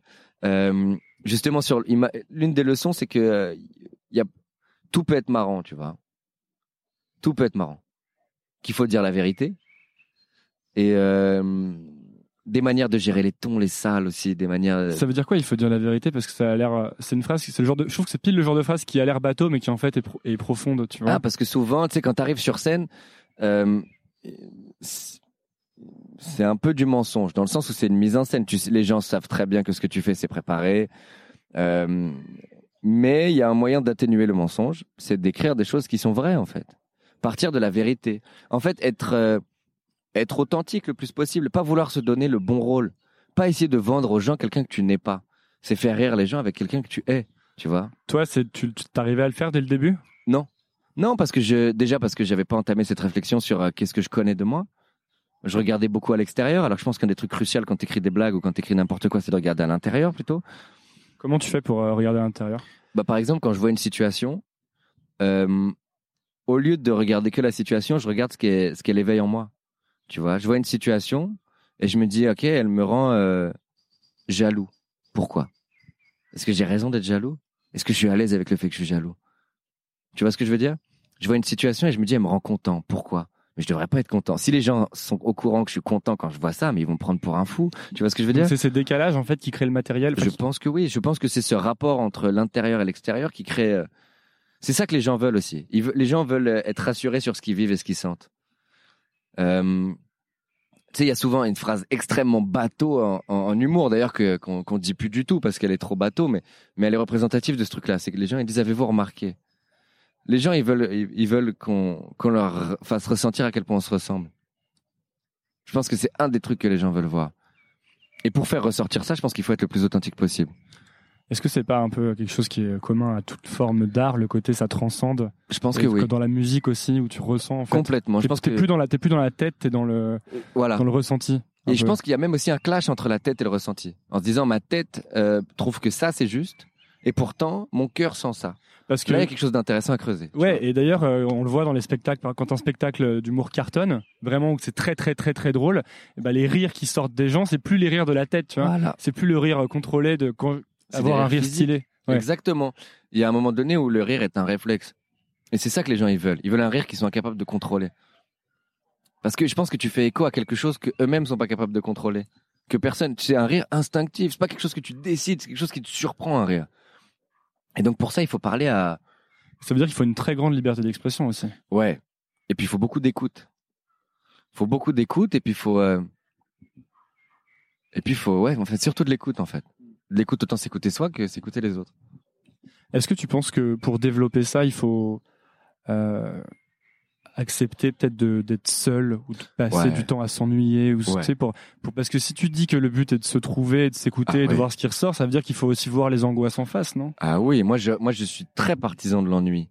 Je pense que l'ennui est le plus grand moteur de création et de créativité. euh, C'est dans l'ennui qu'on qu'on se rencontre et qu'on trouve, euh, qu'on trouve les vérités. Tu sais, il y a beaucoup de gens qui euh, ont cette incapacité à être seuls et qui sont en perpétuel remplissage du vide de l'existence. C'est parce qu'on est tous confrontés à cette Moi, j'ai question. beaucoup été comme ça. hein. Tu sais, où tu vas te dire, OK, bon, bah là, je vais boire comme un fou euh, cette soirée-là. Puis là, cette- il faut que je fasse des activités cet après-midi, j'ai rien à faire.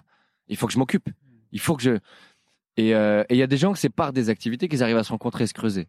Moi, je préfère me creuser dans le rien du tout. Il m'arrive extrêmement souvent, et c'est même pas mal ça mon processus créatif. Soit je marche et j'ai aucune direction. Je vais nulle part et j'ai rien à faire. Et je dois accepter que je vais à nulle part, que j'ai rien à faire, que je me fais chier et que c'est vide. Et c'est là-dedans où je dois être ma propre source de divertissement. Donc c'est là où je me rencontre un peu aussi, où je me fais rire, tu vois. Et aussi, des fois, je suis en terrasse de café, complètement dans la contemplation. En fait, c'est ça que ça amène l'ennui. Ça t'amène vers cette contemplation. Et moi, je trouve qu'un artiste, c'est pas quelqu'un qui crée. C'est quelqu'un qui arrive à faire réaliser aux autres à quel point on vit dans une création extraordinaire.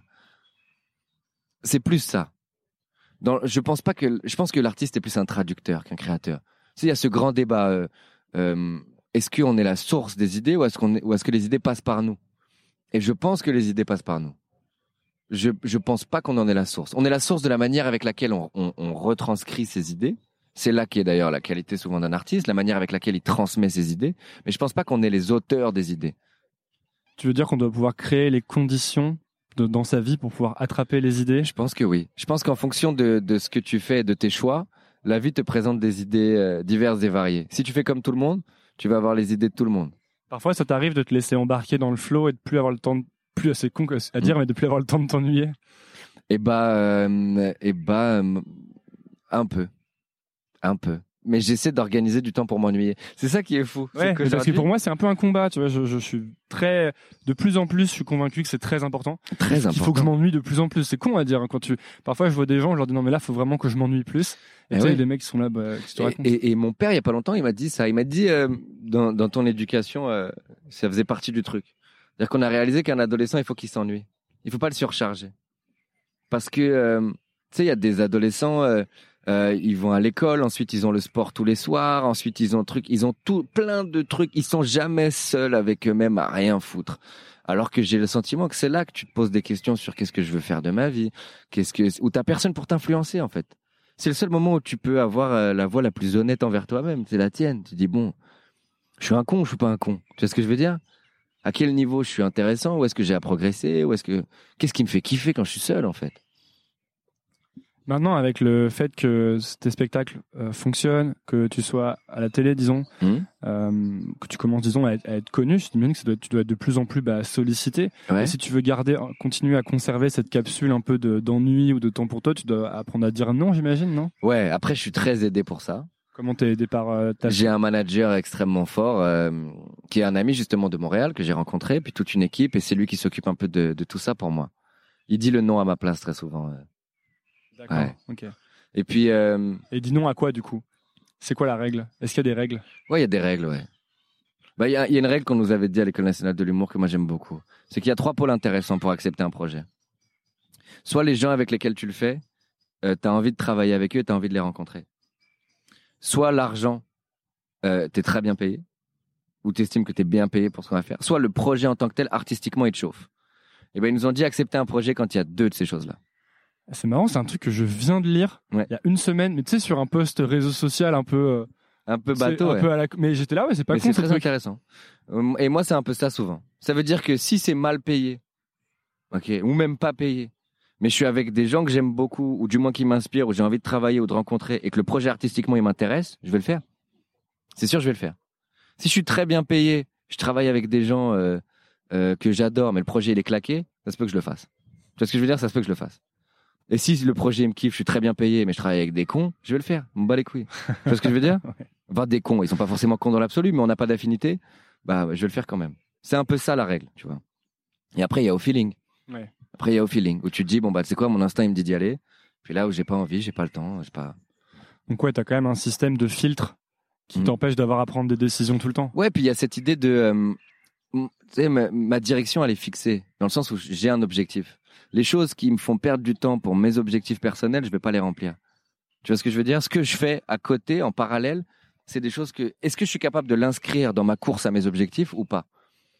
Si c'est pas dans la course à mes objectifs, bah je vais pas le faire en fait. Donc ce que ça implique, c'est vraiment de savoir qu'est-ce qui est essentiel en fait. Bah je pense que oui. Où est-ce que tu t'en vas? Sur des courts, moyens, long terme Et ça, ça peut changer. Toi, tu le sais, par exemple, tu le fais euh, là, par exemple, tu, tu pourrais me dire, euh, je vais là à court terme, là à moyen terme, Ouais. là à long terme. Ouais.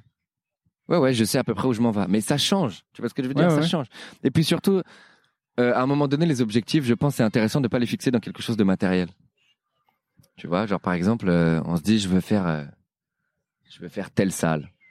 Je veux avoir tant d'oseille. Je veux avoir tant de quelque chose de concret. Tu vois ce que je veux dire? À un moment donné, ça, c'est pas les vrais objectifs. Parce que tu les contrôles pas? Au-delà de ça, parce que le processus pour les avoir est pas forcément celui qui va faire de toi quelqu'un de plus intéressant. Tu vois ce que je veux dire? Parce que tu pourrais, tu pourrais prendre des chemins qui sont pas utiles pour arriver à ces objectifs. Tu Ouais, et puis je pense qu'il y a des objectifs qui vont t'amener ça et d'autres choses en plus. Tu vois ce que je veux dire? Genre par exemple quand tu te dis je suis dans un objectif de que mon niveau augmente. Si ton niveau augmente, ton oseille va augmenter. C'est sûr. Si t'es le meilleur, on va t'appeler. Si ton objectif c'est que de l'oseille, bah, tu vas tout faire pour avoir l'oseille, mais bah, par où tu passes, par où tu, tu vois ce que je veux dire? Il y a des objectifs qui je pense sont sont plus euh, qui ont des conséquences plus intéressantes. Par exemple, il y a des gens qui disent mon objectif c'est d'avoir être très euh, être très connu. Ok, ça son objectif. Mais, mais, mais tu dis mais, mais tu peux être connu pour de mauvaises raisons. Tu peux être très- tu peux être connu mais pas aimé. Il y a une différence entre être connu et être populaire. Tu Ouais. peux être connu par des personnes qui s'en foutent. Tu sais, on peut te connaître, mais c'est pas parce que t'es connu que les gens ils vont acheter des billets pour ton spectacle. C'est pas parce que t'es connu qu'ils t'aiment. Tu vois ce que je veux dire? C'est pas parce que t'es connu que t'es bon. Il y a ce truc-là aussi. Donc moi, je pense que l'un des plus grands objectifs, ça reste celui du niveau. Alors, en fait, ce, que je, ce dont j'ai l'impression quand tu parles, c'est que ce qui différencie les deux types d'objectifs, c'est qu'il y en a un qui est basé sur euh, l'intérieur, Ouais. typiquement mon niveau, euh, quel genre de personne je suis, etc. Et il y en a un qui est basé sur l'extérieur, typiquement Exact. comment on me perçoit, quel- Voilà. quels éléments extérieurs je possède, que ce soit d'argent, de relations, de machin. C'est ça un peu la. Exactement, ouais. ouais. En fait, je pense qu'il y a même un moment donné où les objectifs, ça devient plus des états d'esprit. Tu vois ce que je veux dire? Après, ça c'est compliqué. Mais par exemple, moi, un de mes objectifs là, c'est de, c'est, c'est une liberté. Je sais que mon objectif sur les trois prochaines années, je veux dans trois ans une très grande liberté artistique. C'est ça l'objectif que je me suis fixé. Parce que tu l'as, tu l'as pas là? Je l'ai, mais j'en veux plus. Ça veut dire quoi plus? Bah, je veux avoir l'opportunité de euh, de euh, de faire ce que je veux sans que personne ait l'occasion de me dire non. Tu vois ce que je veux dire? Et ça veut dire que ça, il faut avoir ta structure ou ton. Pour ça, bah, c'est ça qu'il faut réfléchir. Il faut avoir ma structure, il faut avoir un public, il faut avoir un niveau intéressant. C'est ça qui va amener le public. Euh, il faut avoir des, il faut avoir le, le temps et les outils pour travailler. Et il faut, je sais pas, il faut se creuser la tête. Il faut être bien entouré.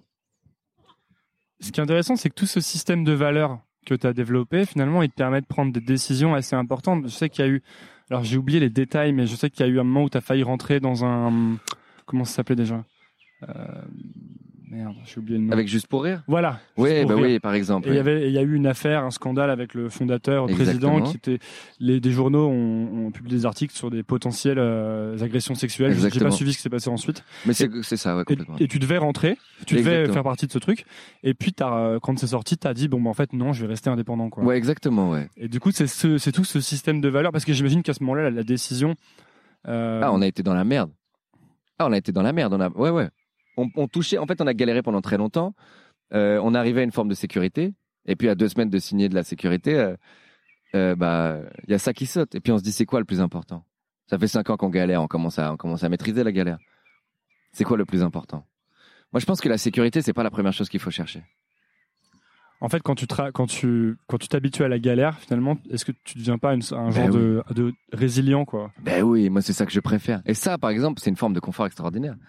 C'est dire, vaut mieux, tu sais, soit il y a des, soit tu construis un univers dans lequel tu es très à l'aise. Mais ça, c'est du confort, en fait. C'est du De, confort. de pouvoir se remettre comme tu, hyper Ah oui. facilement des difficultés. Une forme, une, une capacité d'adaptation, c'est le meilleur confort. Parce que c'est, c'est- en fait, dans le sens où il y a deux, je pense qu'il y a deux types de confort. Il y a des gens qui se créent un monde, euh, ça peut être autant matériel que, que, que émotif ou personnel, dans lequel ils sont confortables. Mais à la seconde où ils en sortent, ils sont plus confortables. Si tu te crées la capacité d'être à l'aise dans toutes les situations, là, tu touches à la vraie liberté. Je pense. Et ça, c'est le plus important. Et avoir cette capacité d'être bien partout, avec n'importe qui, ça, c'est précieux, ça. Comment tu le développes alors si tu pars de si t'en- si ce podcast et que tu te dis ouais en fait il a raison comment je vais faire? Bah, je pense qu'il faut un grand sens de la découverte et de la et de et de l'aventure entre guillemets. Moi, je pense que voyager seul, c'est un très bon moyen. C'est même euh, quasiment le meilleur moyen. Voyager seul, euh, prendre des risques, essayer des choses, se tromper, euh, être à l'écoute et à la rencontre des gens, accepter des discussions avec des gens avec qui a priori t'aurais pas aimé, essayer de les comprendre. Tu vois ce que On n'est pas obligé d'être d'accord avec les gens. Mais je pense qu'on devrait être obligé de d'essayer un minimum de les comprendre. Tu vois? Ça, ça t'aide à être à l'aise avec les gens. À partir du moment où tu n'es pas dans l'objectif de forcément être d'accord avec eux, ni mais, mais tu es dans l'objectif de les comprendre, ou du moins de les tolérer autour de toi. Tu vois De se dire, ce gars-là, je partage pas les trois quarts de ses idées. Très bien. Mais c'est pas pour ça que je vais refuser le dialogue. Je vais respecter ses idées, je vais, les- je vais exiger qu'il respecte les miennes, mais on va. Je vais pas le bannir de ma vie, tu vois C'est-à-dire qu'il faut créer le contact avec toutes les choses qui sont juste à la frontière de euh, ton confort. Puis fait, accepter la découverte. Accepter de se perdre, en fait. Accepter de sortir des trucs. Moi, je pense qu'un des meilleurs moyens, c'est tu voyages tout seul et tu te perds. T'as pas de plan prévu. Tu descends de l'aéroport, tu dis, bon, on va où? Ou du train, Maps. ou peu importe. Ou du, pas Google Maps. On dit, on va dans quelle direction? On va par là. On va par là. Puis on va trouver un truc. Bon, bah, et si on trouve rien, on trouve rien, mais on va par là. Il faut accepter. En fait, je pense qu'il faut accepter de galérer quand même. Tu vois, il y a des fois, il y a des gens, bah, la galère, elle leur tombe dessus, ils l'ont pas cherché. Et je pense que si la galère, elle tombe pas dessus, il faut la chercher. Je pense. faut la calculer, faut pas la chercher n'importe où, mais je pense que ça fait du bien, surtout quand on est jeune. Ça crée des armes, tu vois. Je pense que c'est pas pour rien que euh, les artistes, euh, parmi les artistes les plus influents, on en a beaucoup qui sont nés dans des contextes extrêmement durs, qui ont grandi dans des contextes extrêmement durs. C'est des gens qui ont réussi à, tourner de ces événements très difficiles des, des outils qui, qui vont garder toute leur vie, en fait. Et je pense que si t'es pas dans des conditions difficiles, eh ben, des fois, je pense qu'il faut s'y mettre. Il faut se les créer. Quoi. Il faut se les créer, ouais. Un peu comme quand tu vas te, te programmer pour un spectacle, quand tu vas partir à l'étranger tout seul, quand tu vas... Premier- ouais, Toutes ces choses qui te stressent un peu en fait, c'est ça? C'est ça. Moi, il y a beaucoup de gens qui m'envoient des messages qui me disent comment on fait pour se lancer en humour. Je dis c'est simple. Tu trouves une soirée d'humour où tu peux jouer et tu te la bookes dans trois mois. De toute façon, on te, on te donnera pas de place avant ça. Dans trois mois, tu vas. Les gens sont pressés aussi. Je vais jouer maintenant tout le temps. Elle dit mais fais ta place, fais ta place. C'est le premier quoi. truc. Faut être patient. Faut passe par ça. Tu dis tu veux monter sur scène, très bien. Euh, trouve un endroit où tu peux jouer. Trouve-le, débrouille-toi, trouve-le, fais tes recherches, va voir, débrouille-toi. Trouve un endroit où tu comment ils ont fait les autres? Débrouille-toi et, trouve un endroit où tu peux jouer. Euh, trouve un moyen d'avoir une date, mets-la dans trois mois. Si tu penses que tu es capable de le faire en deux mois, mets-le dans un mois. Tu sais ce que je veux dire? Mets-toi dans des conditions difficiles et vas-y. Fais-le. Il faut chercher, euh, il faut chercher un genre de stress en fait, en permanence, c'est ça Une sorte de pression, ouais. Il faut se mettre dans des conditions où t'as pas le choix d'être meilleur que toi pour t'en sortir. Je pense qu'on est, on n'est jamais sûr de si on est capable avant qu'on l'ait fait, tu vois. Ça paraît aussi un peu bateau, mais c'est vrai. Tu vois, moi, je pensais pas que j'étais capable de faire une heure de spectacle avant de, avant de le faire, en fait. Mais ça, c'est un peu l'histoire de l'humanité. Que Bah personne oui. pensait qu'il pouvait courir euh, un mile en dessous de 4 minutes jusqu'à ce qu'un mec le fasse. Exact. Et ensuite, tout le monde s'est mis à le faire. euh, Bah voilà. Tu vois. En fait, à partir du moment où dans ta tête, tu te dis que c'est possible. mec, pardon. Mais je pense que c'est vrai. Je pense qu'à partir du moment où tu te dis dans ta tête c'est possible, c'est ça qu'ils font. Le gars qui bat le record, ce qu'il envoie comme message à tout le monde, c'est c'est possible. Et à partir de ce moment-là, ça devient plus simple pour tout le monde. Une fois que quelqu'un l'a fait, c'est plus simple pour tous les autres. Et je pense qu'il faut faire ça avec soi-même. Il faut que tu te dises bah c'est possible. Je vais le faire, c'est tout. Je vais le faire. Il n'y a pas de je veux le faire, dis je vais le faire. C'est tout. Et il y a un gros truc de persévérance aussi. Il y a beaucoup de gens qui disent ça, mais je pense que. C'est une phrase aussi que j'avais lue que moi j'aime beaucoup, mais Là, je pense que la différence entre quelqu'un qui réussit et quelqu'un qui échoue, c'est celui qui réussit, c'est celui qui a juste euh, pas arrêté en fait. Il a échoué aussi. hein. Et il a échoué sûrement autant. C'est celui qui échoue plus même, mais qui arrête pas d'échouer en fait, tu vois. Qui arrête pas d'essayer, qui arrête pas. C'est un grand truc de persévérance tous ces domaines. Et je pense que ça s'applique à tous les domaines. Toute cette idée de bah non, vas-y, fais-le. En fait, fais-le jusqu'à ce que ça marche. C'est pas si ça marche pas, j'arrête. Fais-le jusqu'à ce que ça fonctionne. Ouais, laisse aucune chance à ce que ça fonctionne pas. quoi. Voilà. Si ça fonctionne pas maintenant, eh bah, eh bah, travaille encore jusqu'à ce que ça fonctionne. Et quand ça va fonctionner, tu vas être heureux d'avoir fait ça. Si ça fonctionne pas, c'est que tu as encore des choses à apprendre. Donc trouve le moyen de les apprendre. Apprends-les. Trouve-les. C'est vraiment ça, je pense. Eh ben, merci beaucoup, Bah, Roman, ça fait plaisir. d'être venu sur Nouvelle École. Euh, les gens qui s'intéressent à toi, on... où est-ce qu'on les envoie? Alors, euh, sur Facebook, sur Facebook, c'est là-dessus que je mets le contenu le plus travaillé. Donc, euh, c'est là où il y a souvent des passages scènes ou alors des vidéos un peu fiction. C'est c'est vraiment les trucs les plus travaillés. C'est le, le, le vrai contenu. Et sur Instagram, c'est plus le truc un peu perso. où Je fais des vidéos, on tape des barres. C'est beaucoup plus léger et tout. C'est beaucoup plus personnel. Et puis voilà, on essaie de rester joignable aussi. S'il y a des questions que les gens n'hésitent pas sur Instagram, je réponds beaucoup. euh. Donc euh, voilà, c'est les deux principaux. Au top. Ben, merci beaucoup. Ben, merci pour l'invitation. Merci beaucoup d'avoir écouté. Si ça vous a plu, c'est maintenant que vous pouvez m'aider. Et je vais vous dire comment. Premièrement, abonnez-vous à Nouvelle École sur votre application de podcast. C'est hyper facile. Et si vous êtes sur Apple Podcast ou iTunes, vous pouvez laisser un avis, 5 étoiles de préférence. Ça m'aide beaucoup à bien référencer le podcast et à le faire découvrir à d'autres personnes. Si vous voulez me suivre sur les réseaux sociaux, c'est sur Instagram que je poste et que je suis. C'est donc underscore nouvelle école. Underscore, c'est le tiret du bas. Si vous voulez recevoir trois recommandations de ma part chaque vendredi par email, il vous suffit de laisser votre email sur le site nouvelleécole.org. N'importe quel champ d'email sur le site vous donnera accès à cette newsletter où chaque semaine je partage trois choses qui m'ont plu. Ça peut être des livres, des applications que j'utilise, des films ou des documentaires que j'ai vus. Enfin, dernière chose, si vous voulez me soutenir financièrement, c'est possible. Vous pouvez le faire via Patreon. À patreon.com slash nouvelle école podcast et les dons commencent à 2 euros à peine. Et après, libre à vous de donner ce que vous voulez. Tous ces liens sont dans la description de l'épisode. Voilà, j'ai fini. Merci beaucoup et à la semaine prochaine. Nouvelle école. Mom deserves the best, and there's no better place to shop for Mother's Day than Whole Foods Market. They're your destination for unbeatable savings, from premium gifts to show-stopping flowers and irresistible desserts. Start by saving 33% with Prime on all body care and candles. Then get a 15-stem bunch of tulips for just $9.99 each with Prime. Round out Mom's menu with festive rosé, irresistible berry chantilly cake, and more special treats. Come celebrate Mother's Day at Whole Foods Market.